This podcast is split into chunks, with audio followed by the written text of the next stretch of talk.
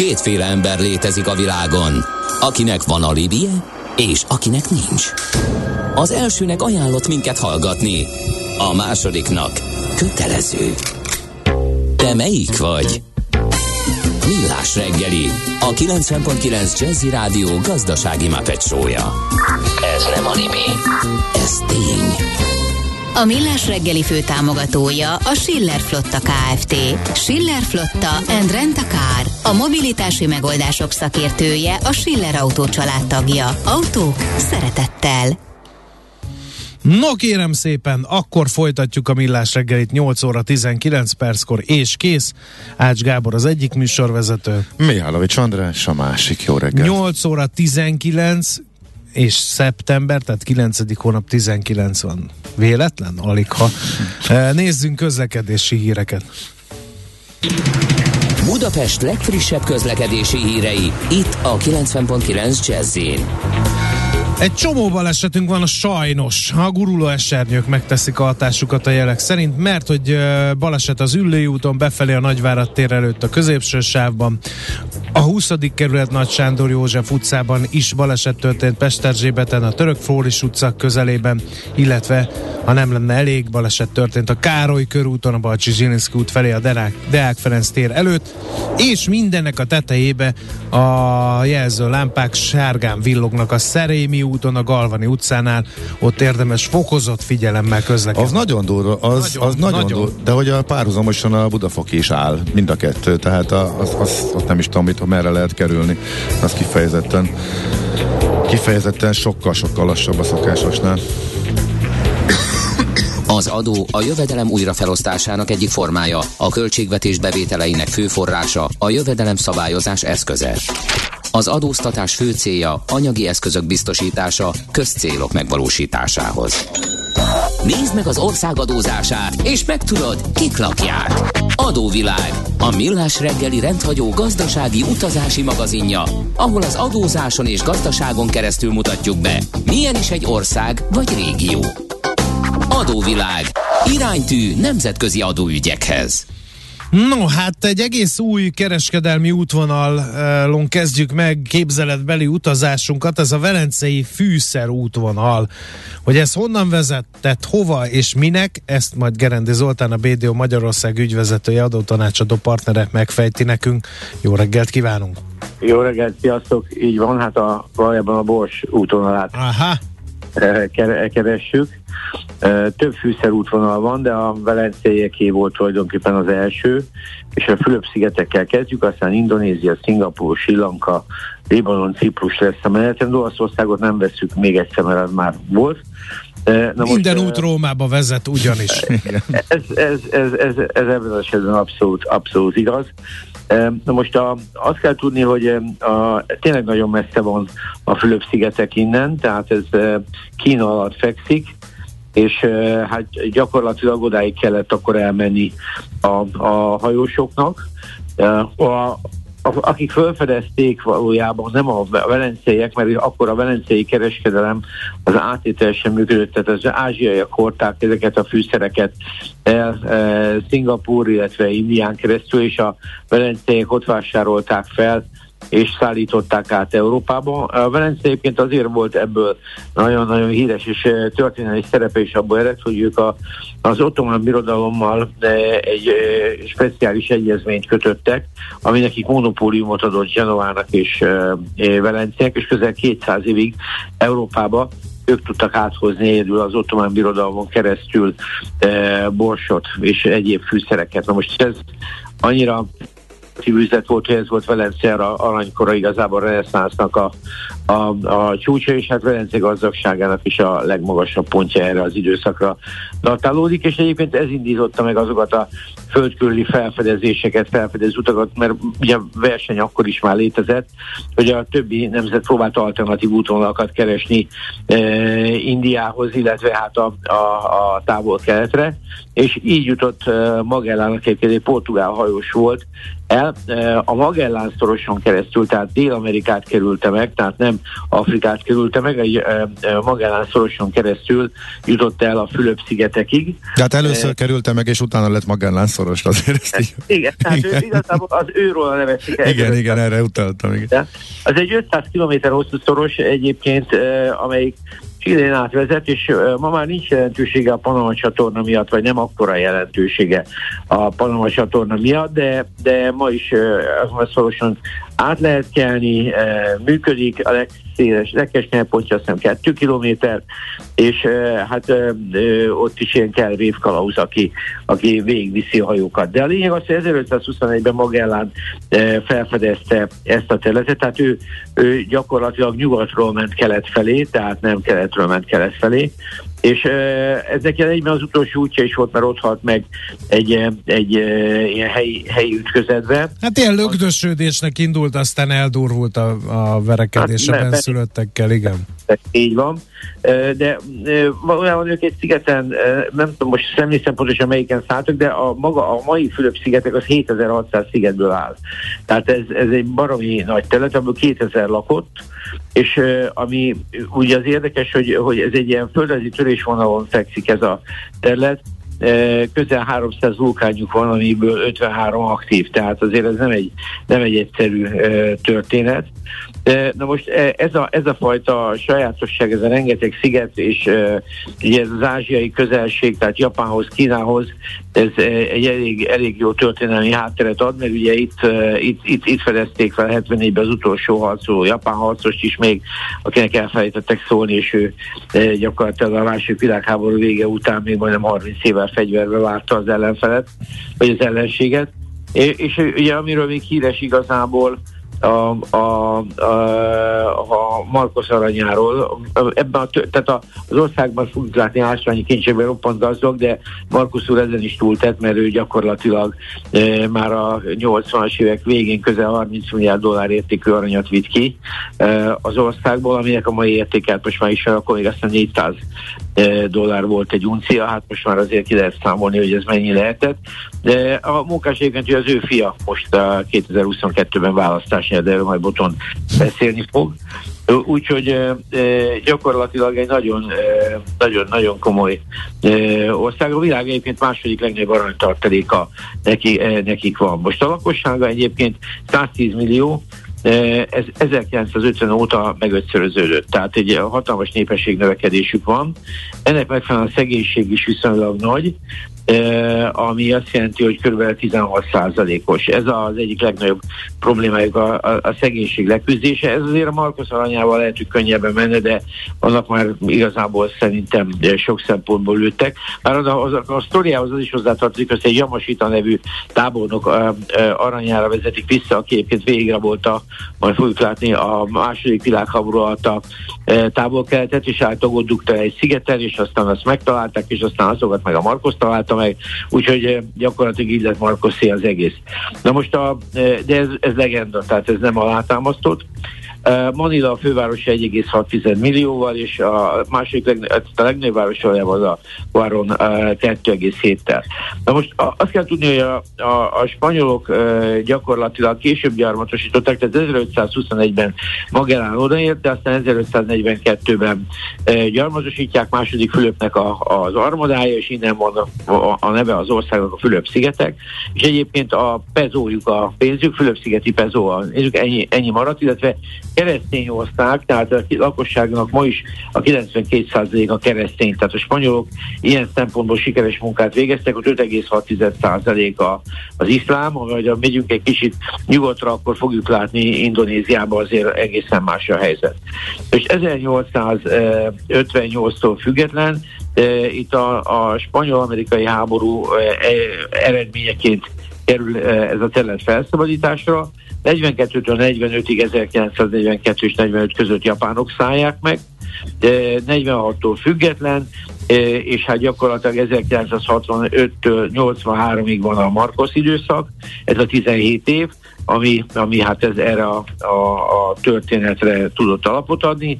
1983 óta gyakorlatilag különböző kormányok váltják egymást, és hát próbálják az országot felendíteni, ami egyébként elég jól sikerül, mert az ország stabilan 5%-os növekedést tud felmutatni.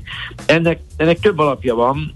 Az egyik alapja az, hogy, hogy hát ugye nagyon, nagyon jók az adottságai, tehát beszéltünk az ásványi kincsekről, tehát az ásványi kincsei azok gyakorlatilag aranyezüst, réz, vasért, cinkólum, tehát nagyon erős bányaiparuk lehetne, azért van szembenállás is ezzel, de, de ez nagyon erős. 47% mezőgazdasági terület, tehát ma is erős a mezőgazdaságuk. Ma már ugye nem a borst, mint fűszernövényt termesztik, hanem a kókusz, banán, ananász, mangó, cukornát, tehát rengeteg mindent meg tudnak termelni. De a, egy nagyon erős feldolgozó iparuk is elindult, tehát a, a legnagyobb iparáguk ma a járműipar, csak hogy lássuk, hogy kik vannak ott Toyota, Mitsubishi, Hyundai, Kia, nagyon erős a elektronikai iparuk, amelyikben szintén ott van a Samsung, a Texas Instruments és a Siemens is, egyébként ezek mind 10 fölötti munkaadók, tehát nagyon komolyak. Viszont érdekes módon a félvezető iparban még nincsenek ott. Tehát jól lehet az országnak az exportját közel 50% fölött már.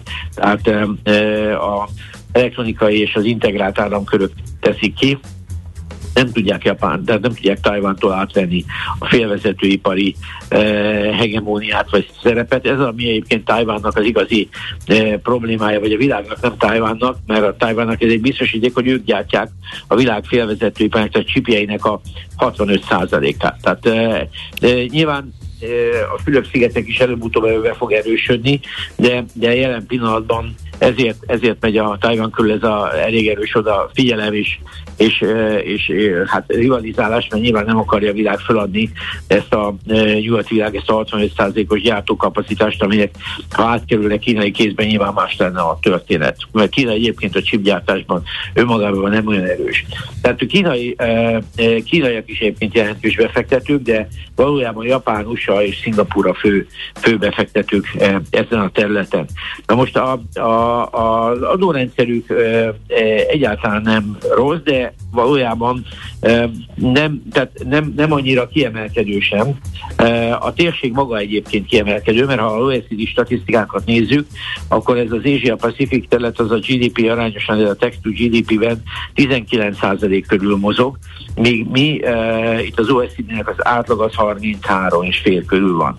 Tehát gyakorlatilag azt, azt kell látni, hogy ők itt, ők itt a Fülöp-szigetek e körül ez alatt vannak, tehát a, az Asia Pacific átlag alatt 17,8%-a, tehát a Texas GDP roppant kedvező, tehát közel a fele az európai vagy a fejlett ipari államoknak, de egyébként maga a, az adókulcs az nem olyan magas, tehát illetve illetve nem magas, de igazából nem is annyira meglepően kedvező. Tehát az áfájuk az 12 százalék, az nem rossz, is van egy csomó kedvezményük, a társadalmadójuk alapból 25 százalék. Aztán van annak egy kedvezőbb része 20 százalék, és vannak, van egy csomó speciális kedvezményük, tehát van 2 százalékos, van nekik minimális, minimumadójuk, amiről új befektetőket négy évig mentenek, szóval felmentenek, úgyhogy egy csomó olyan apróság van, ami a beruházásokhoz kapcsolódik, tehát jó. Egyébként az átlagbérük, tehát a, sőt a minimumbérük az e, nagyjából 10 euró per nap, tehát nagyon közel van a mi e, minimum e, bérünkhöz nagyjából. És hát ezzel nagyon versenyképesek.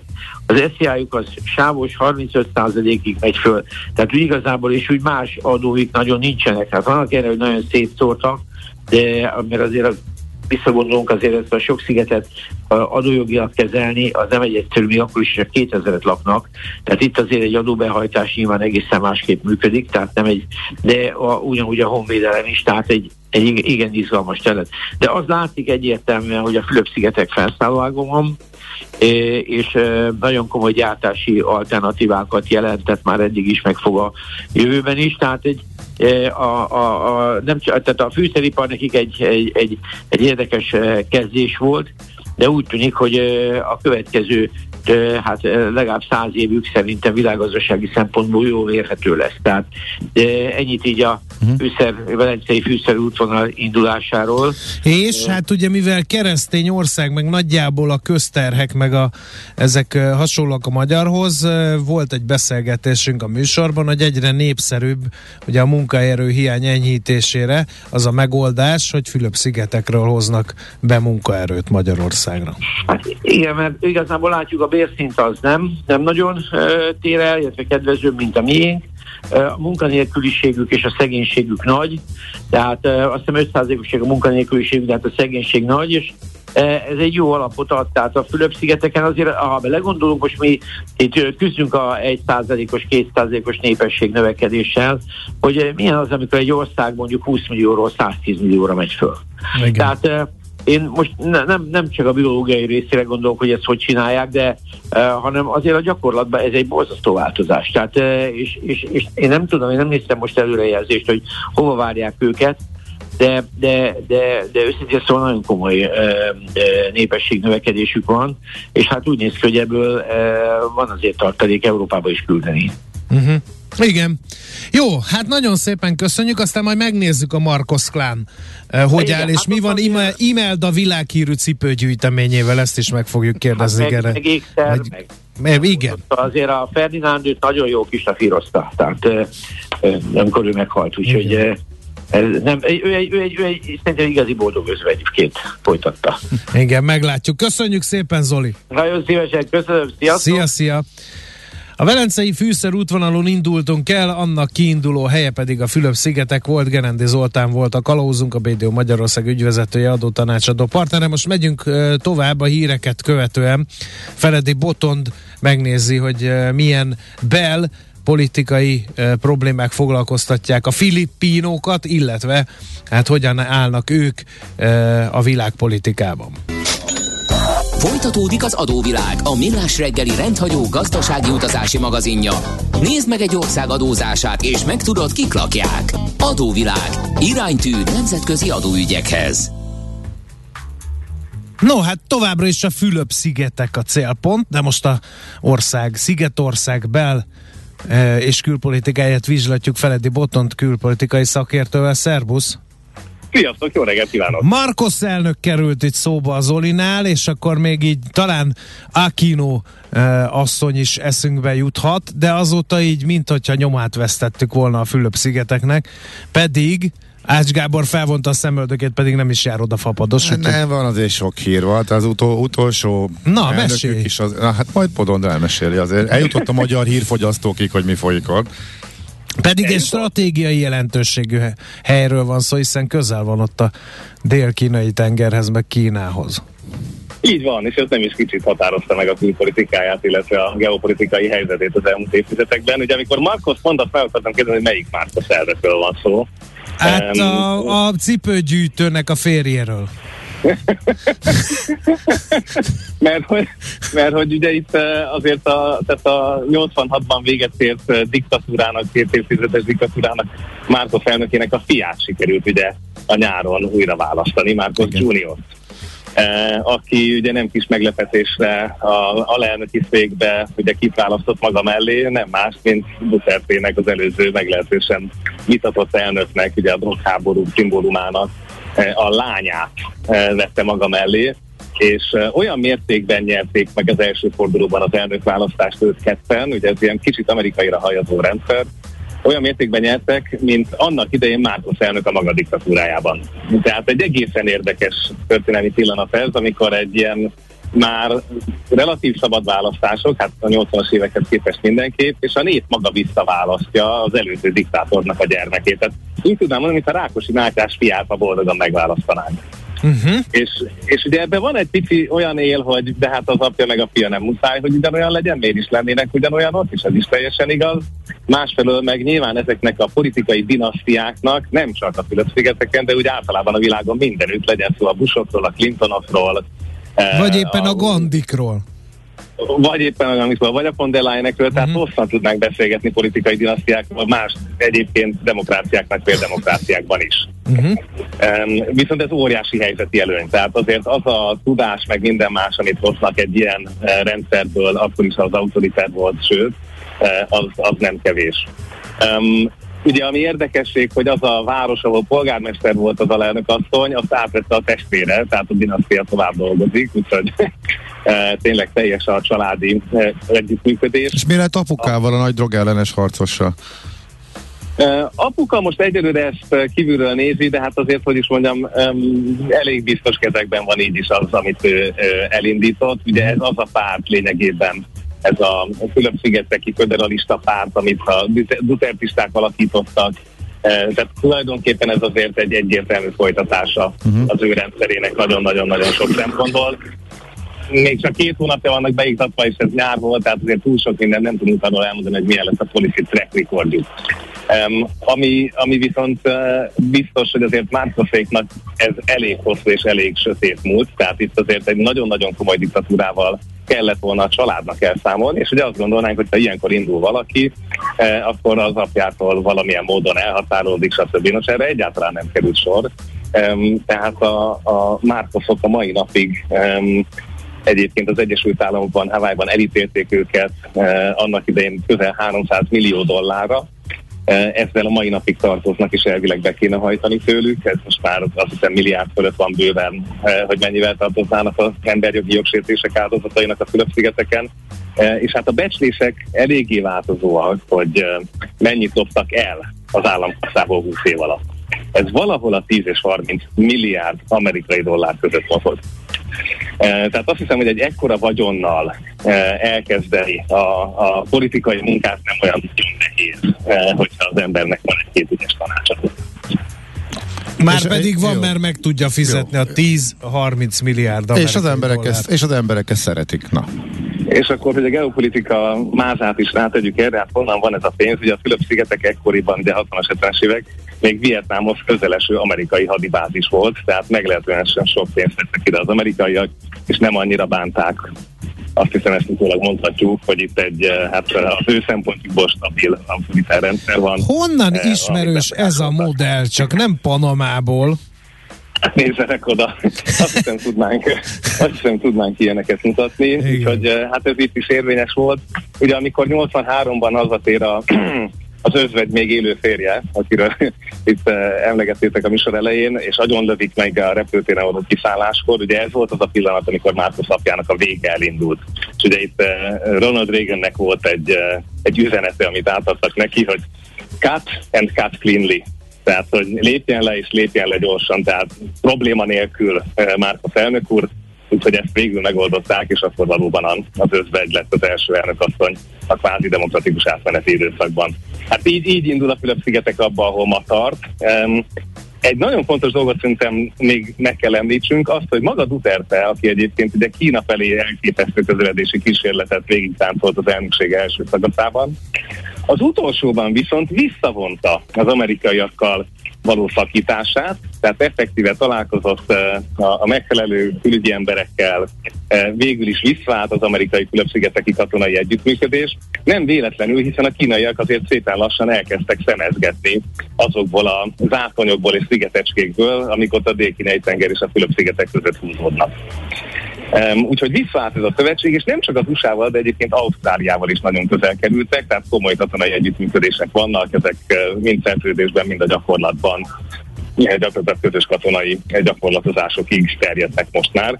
Tehát nem az az első időszakos sziget van már, amikor Pekingben elmondja Xi Jinping mellett a Fülöp-szigeteki elnök, hogy na hát ez akkor most az amerikai szakítás időpontja. Ez ahhoz képest megváltozott, és Márkusz is alapvetően ezen a pragmatikus vonalon van.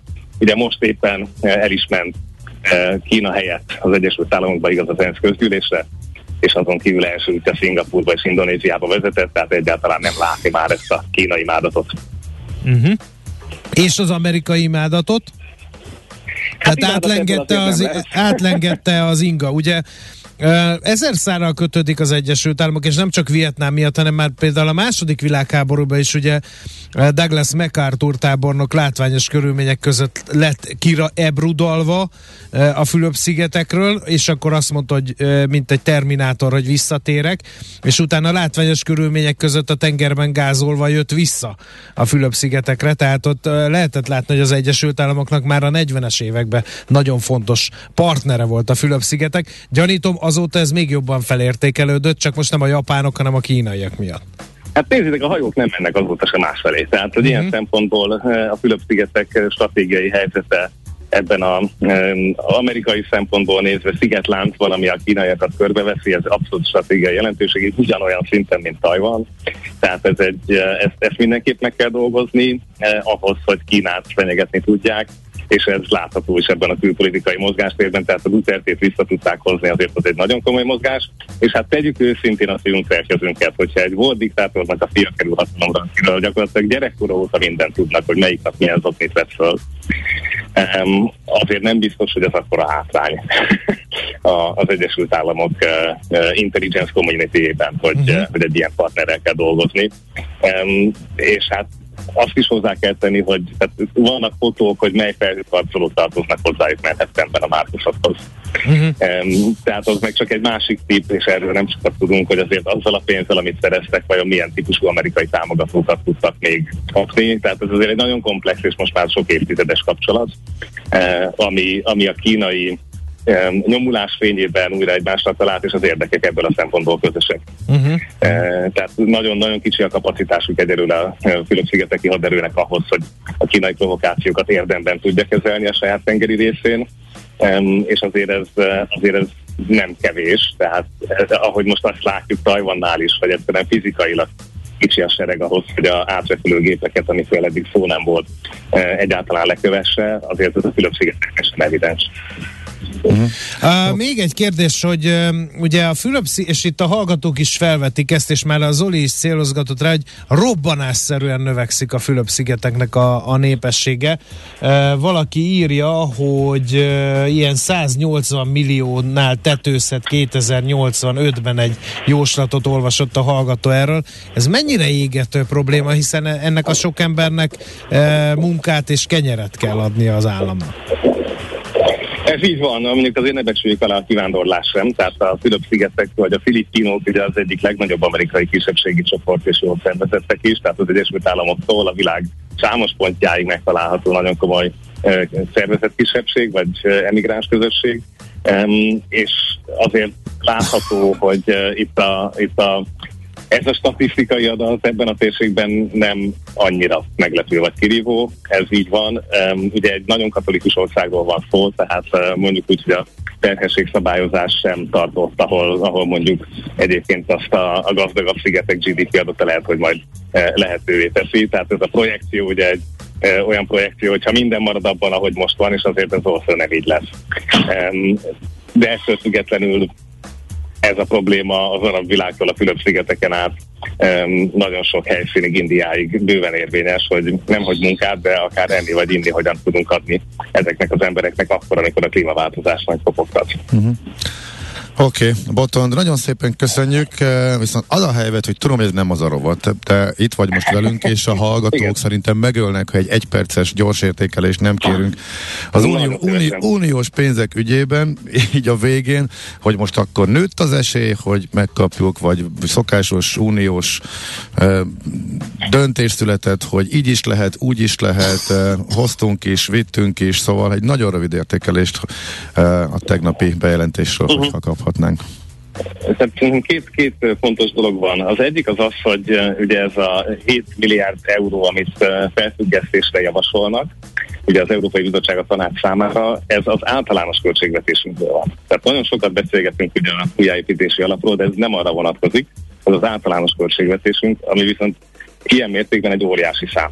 Tehát az a közvetlen kifizetések nagy részét lefedné. Uh-huh. Ugye Um, és emellett, hogyha ezt felfüggesztik, akkor nyilván újjáépítési forrás sincs. Tehát uh, ezt nem mondták ki, de ez implicit benne van ebben a történetben. Tehát ez, ez ugye a nagyon uh, sötét forgatókönyv. Uh, míg a másik az az, hogyha ugye november 19-ig teljesíti a kormány az első kisebb csomagot, ami a feltételességhez kapcsolódik, ehhez a feltételességi eljáráshoz, utána még mindig jön az újjáépítési alaphoz kapcsolódó számtalan úgynevezett mérföldkő, amik még nincsenek is véglegesítve, tehát ugyanúgy beszélgetni kell róla, és ugyanúgy meg kell állapodni, mérföldkövekből több száz lehet egy megállapodásban. Uh-huh. És az nem csak a korrupcióra, hanem az oktatástól bármi másra is vonatkozhat, tehát mindenre, amit korábban a bizottság kifogásolt az úgynevezett országjelentésekben. Uh-huh. Tehát itt elképesztő mennyiségű munka van még hátra, a bizottság letolta magáról a felelősséget, most nagyon-nagyon leegyszerűsítem a helyzetet, az történt, hogy átvette a tanács asztalára, hogy figyeljetek, olyan papírt adunk nektek, amiben bármit csinálhattok, és ez történt. Tehát azt mondta a bizottság, hogy ez most már e, nem a, a kvázi a klubot vezető e, főtitkár feladata, hanem most már a klubtagok maguk döntsenek, hogy a rosszul viselkedő klubtaggal mi legyen. Jó, de hát így a okay. rosszul viselkedő klubtagnak vannak szövetségesei, tehát így nem nehéz megjósolni. Tehát, tehát akkor elmentünk a politikai döntés Igen. irányába, és a politikai viszonyok számítanak majd nem annyira vállalások a és a politikai döntések. Igen, politikai döntés lesz, de azt tegyük hozzá, hogy minősített többséggel. Ja. És legutóbbi, legutóbbi számításaim szerint még egy olasz támogatással és egy lengyel támogatással sincs meg a blokkoló kisebbség. Uh-huh. Tehát adott esetben, hogyha itt a nagy tagállamok ezt komolyan veszik, eh, és egyelőre azért a, a hangulat az, hogy tényleg le kell szállítani Magyarországnak ezeket a dolgokat ahhoz, hogy, eh, hogy elhiggyék, hogy ez megtörténik. Tehát bizalom olyan szinten már nincsen, hogy bármit ígéretre bemondásra elhiggyenek. Eh, tehát ha le van szállítva, akkor van erre esély. Szerintem le lehet szállítani ezt a csomagot, tehát a magyar kormány láthatóan ezért mindent meg fog tenni. Itt már tényleg az a kérdés, hogy a politikai kultúrákból adódó különbség és a 12 évnyi mm, um, hogy mondjuk ezt, uh, nehéz kommunikációs spirálnak a súlya, uh, az, az, az nem lehetetleníti el azt az egyébként is tényleg nagyon nehéz adminisztrációs közigazgatási feladatot. Tehát mm. ez nem egy egyszerű történet, ez egy, ez, ez, egy iszonyú bonyolult sztori, akkor is, hogyha a legjobb idők vannak. Mm. Látjuk, hogy a többi tagállamnak sem volt ez túl könnyű, tehát nem adom azt, hogy egy ilyen megállapodás csak neked. Úgyhogy emiatt tehát több, több helyen elcsúszhat a történet, de még egyáltalán nincs ez el, eldöntve, hogy akkor ez most már egy ilyen végítélet, csak még nem írták alá. Tehát mm. ezzel még bármi lehet. Oké, okay, oké, okay, oké, okay, tisztában látunk. Nagyon szépen köszönjük, Botont. Köszi. Na, hát jókat nektek. Szép okay. napot. Köszi, köszi, szia, szia. Feledi Botont külpolitikai szakértő elemezte a Fülöp-szigetek bel- és külpolitikáját, valamint bónusz trekként Ács Gábor határozott felszólítására azt is, hogy a brüsszeli döntés, bizottsági döntés milyen hatású lehet Magyarországra nézve. Adóvilág, a millás reggeli rendhagyó gazdasági utazási magazinja hangzott el, ahol az adózáson és gazdaságon keresztül mutatjuk be, milyen is egy-egy ország vagy régió. Adóvilág, iránytű nemzetközi adóügyekhez. Aranyköpés a millás reggeliben. Mindenre van egy idézetünk. Ez megspórolja az eredeti gondolatokat. De nem mind arany, ami fényli. Lehet Kedvező körülmények közt gyémánt is. A mozdony, Emil Zatopek. Lokomotív, lokomotív. de amúgy mindegy. A csehszlovák lokomotív. Uh, Emil Zatopek futónak van a születésnapja ma. Századik. Századik ráadásul. Tőle választottunk, lenne. mert van egy futóbolondas tábba, és ezért tőle választottunk aranyköpést, amely így hangzik, járni se tudtam utána egy hétig, de nincsen a kellemesebb fáradtság a világon, mondta tehát Emil Zatopek, miután megnyerte a maratonfutást a Helsinki olimpián. Miután megnyerte azt az ezret, miután megnyerte az ötezret, és utána megnyerte a maratonfutást, és uh, nincs idő erről beszélgetni, sajnos uh, pont tegnap a Telex írta a száz éves uh, évforduló kapcsán egy érdekes cikket az ő pályafutásáról a méltán népszerű észkombány rovatban, ezt érdemes elolvasni, bár igazából agyaszt a maraton teljesítette a többi futás után, meg amilyen figura volt, ahogy beszólt mindenkinek, eh, ami sokakat irritált, de a legtöbben egyszerűen imádták az ő eh, figuráját, úgyhogy ezzel emlékeztünk, illetve idéztük föl Emil Zatopek. Uh, alakját, emléke, alakját, alakját, igen, ezt kerestem, igen, igen. Aranyköpés hangzott el a millás reggeliben. Ne feledd, tanulni ezüst, megjegyezni arany. Szívesen böngésznél a nemzetközi és hazai piacokon? Meglovagolnád a hullámokat? Akkor neked való a Hotspot piaci körkép az Erste befektetési ZRT szakértőivel. Gyors jelentések, gazdasági mutatók, események. Nálunk mindent megtalálsz szakértőink tolmácsolásában. Ha azonnali és releváns információra van szükséged, csatlakozz piaci hotspotunkhoz. Jelszó Profit nagy P-vel. Na hát új hét, új remények, közelmúlt 5 hétből négyszer lefele, egyszer a piac elkezdett reménykedni abban, az infláció tetőzik, aztán jó pofár esett, nagyjából ezt láttuk az elmúlt hetekben. Mire számíthatunk most, mi mozgatja a piacokat? Kababik József üzletkötő segít nekünk a kérdés megválaszolásában. Jó reggelt, szervusz! Jó reggelt, sziasztok! No, hát lesz egy fedülés, és akkor majd fogjuk látni, hogy mennyire emelkednek majd a kamatok. Ugye 75 bázispontos leginkább a várakozás, és hát valóban nem volt túl jó hangulat pénteken Amerikában sem, Ázsiában sem túl jó. A kínaiak egy picikét mennek, de Hongkong 1% mínuszban van, a japánok is 1% körül mínuszban, és mondjuk a DAX is ilyen nulla körül fog nyitni, vagy éppen nyit ki most ezekben a pillanatokban, miközben az amerikai határidők is megint lejjebb vannak. A hírek, amiket hoztam, ezek se feltétlenül pozitívak kezdjük a General Electric-kel.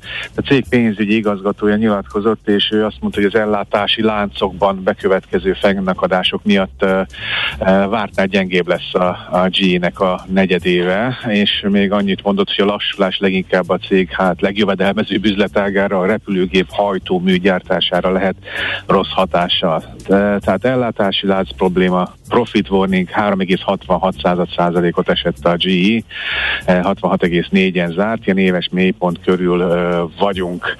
Hát a FedEx sem lesz sokkal jobb történet, illetve sokkal rosszabb lesz, 21%-ot esett.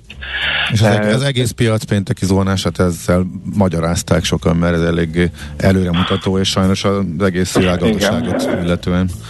És maga, maga, ugye, maga ugye a történet is, tehát hogy lehet, hogy tipikus lesz. Ugye 2023-as pénzügyi első negyedévének eredményeit publikálta, és a szállítmányozó cégnél ez a, hát mondom, a, a, az EP és ez 3,44 dollár lett, a várakozás meg 5,1. Tehát 5,1 helyet csinálni 3,44-et, az nem egyszerűen kis visszaesés, hanem az, az, az, az bődületes visszaesés. Plusz a kilátások, egyébként, igen. Plusz a, így van, mikor a bevétele nem is maradt el jelentősen a várakozások, az kb. ugyanaz, ugyanaz volt, 23 is felett vártak, 23,2 lett, az nem egy nagy, nagy dolog. És azt mondták ők, ráadásul a negyed év végén tapasztaltak nagyon erős visszaesést, tehát nem úgy, hogy végig átlagosan gyeng volt, egy, egy, egyre romlik a helyzet igazándiból. Igen, hát bemondták, hogy indul a mandula, ettől félünk leginkább.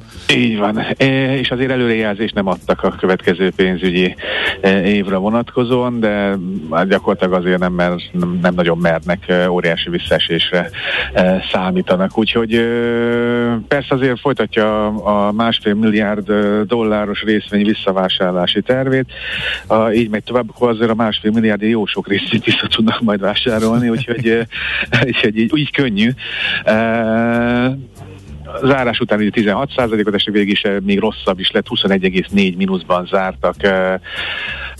Texas Instruments 15 milliárd dollárral növelte, növelte a részvény visszavásárlási programját, míg a jelenlegi negyedév osztalékát 8%-kal emelte, még így 1,24 dolláros osztalékot fog fizetni. A elég sok részvényt vásárolt már vissza, a legtöbb november 15-én fizetnek majd osztalékot azoknak, akik október 31-én e, birtokolják a részvényeket. Ő 1,6%-ot emelkedett, úgyhogy végre ilyen szempontból e, ez egy jó hír.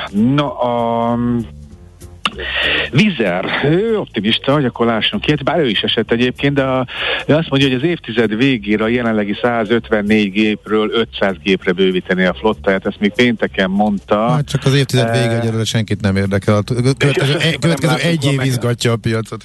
Uh, igen, uh, nem is rendeltek meg uh, 350 gépet, de 75 darab Airbus A321 Neo-t már rendeltek, meg egy meg másik típusból is, szintén 27-et, ez százat azért már megrendeltek most, de ezek is 2025-27 között fogják leszállítani, az már azért láthatóbb távolság a 25 valamennyire, és akkor vételi opciójuk van további gépekre, az meg 28-29 között szállítják majd. A 4,5%-ot esett egyébként a, a vizer, és még egy rövid hír ide a végére, a Reuters információk szerint ez a Porsche értékelés, hogy itt az IPO során most majd a nagy befektetőket meglátogatták.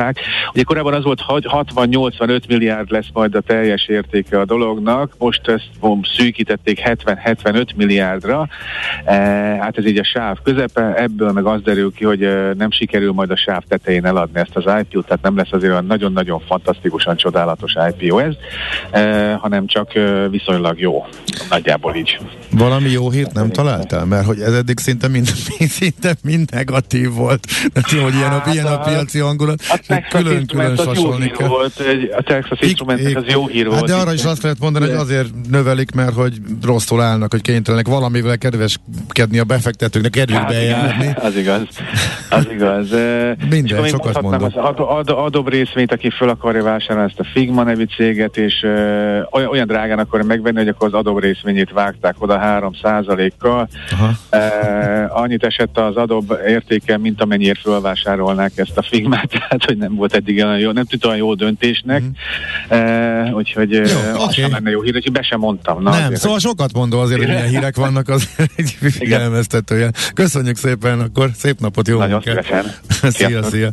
Kavabik József üzletkötővel beszélgettünk, te mondott sok érdekes, fontos hírt a tőzsde világából. Hotspot piaci körkép hangzott el az ESZTE befektetési ZRT szakértőivel. Ha azonnali és releváns információra van szükséged, csatlakozz piaci hotspotunkhoz. Jelszó Profit nagy P-vel. No, hát hírek jönnek, aztán pedig uh, Mihálovics gazda rovat, Bizony, mi is lesz Amelyben benne? a mezőgazdaság egyik legenergiaigényesebb ágazatainak mindennapjaival ismerkedhetnek a vágyfülő hallgatók.